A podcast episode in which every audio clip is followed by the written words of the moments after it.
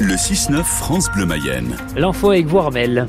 Le répit aura été de courte durée dans le ciel mayennais. Benoît, on a de nouveau de la pluie. Ouais, de nouveau quelques gouttes de pluie. Alors, surtout ce matin, temps qui s'annonçait que cet après-midi, mais par contre, ça va rester tout gris, point complet, après les infos.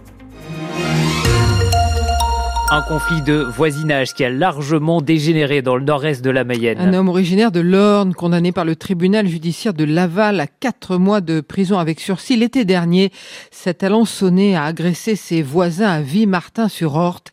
Excédé par des bruits de moto, le prévenu s'est vengé avec une binette, Marine Clette. Depuis des mois, il y a des tensions entre les deux foyers. Le premier, un couple de Britanniques septuagénaires qui passent quelques jours en Mayenne par an, reproche à l'autre d'écouter de la musique trop fort. Le second, un jeune trentenaire qui vit seul, est excédé par le bruit des motos que répare le vieil homme.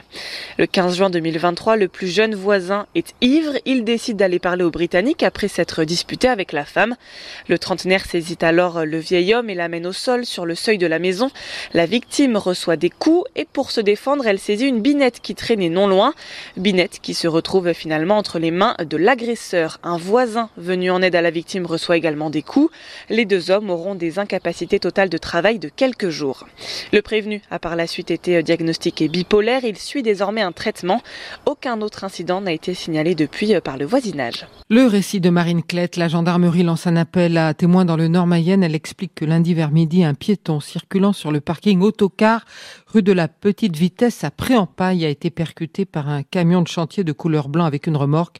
Si vous avez des renseignements susceptibles d'être utiles à l'enquête, vous pouvez contacter le plus rapidement possible la brigade de gendarmerie de Préampaille ou faire le 17 info sur francebleu.fr. Au salon de l'agriculture, le stand de Lactalis, à nouveau le théâtre de manifestation. Hier, il a été envahi par des membres de la Confédération paysanne dénonçant un prix trop bas pour le lait payé aux agriculteurs. À midi, quelques dizaines de manifestants ont débarqué sur le stand accompagnés d'une vache bretonne pinoire portant sur son dos un drapeau aux couleurs du syndicat agricole. Toutes les animations de Lactalis ont été suspendues. Les manifestants ont quitté le stand moins d'une heure plus tard. La rémunération des agriculteurs est au cœur de cette colère qui s'exprime depuis samedi au salon le week-end dernier. Lors de sa visite mouvementée, Emmanuel Macron a fait des annonces pour les apaiser, notamment l'instauration de prix planchers. Sur place, qu'en pensent les premiers intéressés? Yves René Tapon était hier au salon pour la journée de la Vendée. Un délicat fumet chatouille les papilles sur le stand de la Vendée, Aubin s'active à cuisiner du veau. Il a la particularité d'avoir une alimentation qui est très très stricte. Venue de la coopérative Cevap et créée à Saint-Malo-du-Bois, elle garantit un prix minimum à une quarantaine d'éleveurs de la région. Ce qui le rend euh, un goût très particulier, vraiment euh, une viande très blanche et euh, presque pas de perte en eau. Le papa Pascal est producteur membre de la coopérative. Le prix plancher, il le pratique déjà. On se rémunère par rapport à nos coûts de production. Donc on a mutualisé nos achats. On s'est produit un cahier des charges pour se mettre des contraintes. On est sur de la qualité. Donc euh, oui, c'est plus cher parce qu'on apporte une transparence. Nous, on représente 2% de la production euh, de veau en France, donc c'est facile de l'appliquer à notre système. Mais un prix plancher partout, attention, estime Lionel Gréau, président de Vendée Qualité. Pour moi, il y a d'abord le marché qui fait l'équilibre. C'est l'équilibre entre l'offre et la demande. Euh, mettre des prix planchers, quiz. Il faut euh, réunir l'ensemble des filières et rétablir euh, une valeur ajoutée équitable au sein de toutes les filières. Et le risque de créer une autre machine à gaz administrative, la phobie du monde rural. Et après la journée de la Vendée, un autre département ligérien aujourd'hui à l'honneur au salon Le Nôtre, Benoît, la Mayenne et forcément nous y sommes. Oui, dès 6h50 hein, d'ailleurs, on retrouvera Clarisse Rigoul en direct du salon de l'agriculture à Paris tout au long de cette matinée. Dans l'actualité à Armel, l'accès à l'avortement est toujours vivement attaqué en France. L'interruption volontaire de grossesse sera-t-elle bel et bien inscrite dans la Constitution? Cet après-midi, les sénateurs vont répondre à cette question. Le droit à l'avortement sanctuarisé, c'est une requête des associations qui lutte pour euh, les droits des femmes. À Rouen, en deux ans d'existence, l'Institut Simone Veil, premier centre privé dédié à l'IVG en France, a subi plusieurs attaques, ce que déplore sa fondatrice, le docteur Marianne Lenné. Ce sont des gens qui saturent nos prises de rendez-vous avec des faux numéros.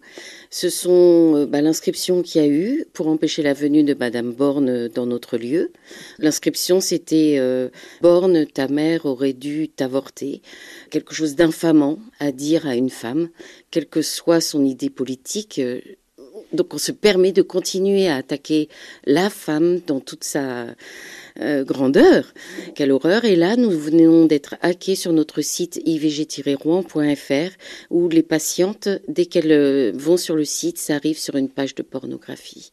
Donc j'ai porté plainte et je ne sais pas encore comment l'enlever. Enfin, voilà. Donc, ça reste euh, très difficile d'exercer dans des conditions aussi hostiles et euh, des faits tellement graves dans la société. Et pour être définitivement adopté, le projet de loi sur l'inscription de l'IVG dans la Constitution doit être validé à la virgule près par une majorité de sénateurs, puis par les trois cinquièmes du Parlement réunis lors d'un congrès à Versailles. L'invité du 6-9 de France Bleu Mayenne ce matin est une patronne en colère. Sylvie Baudet tient la brasserie La Renaissance, place Clémenceau à Mayenne.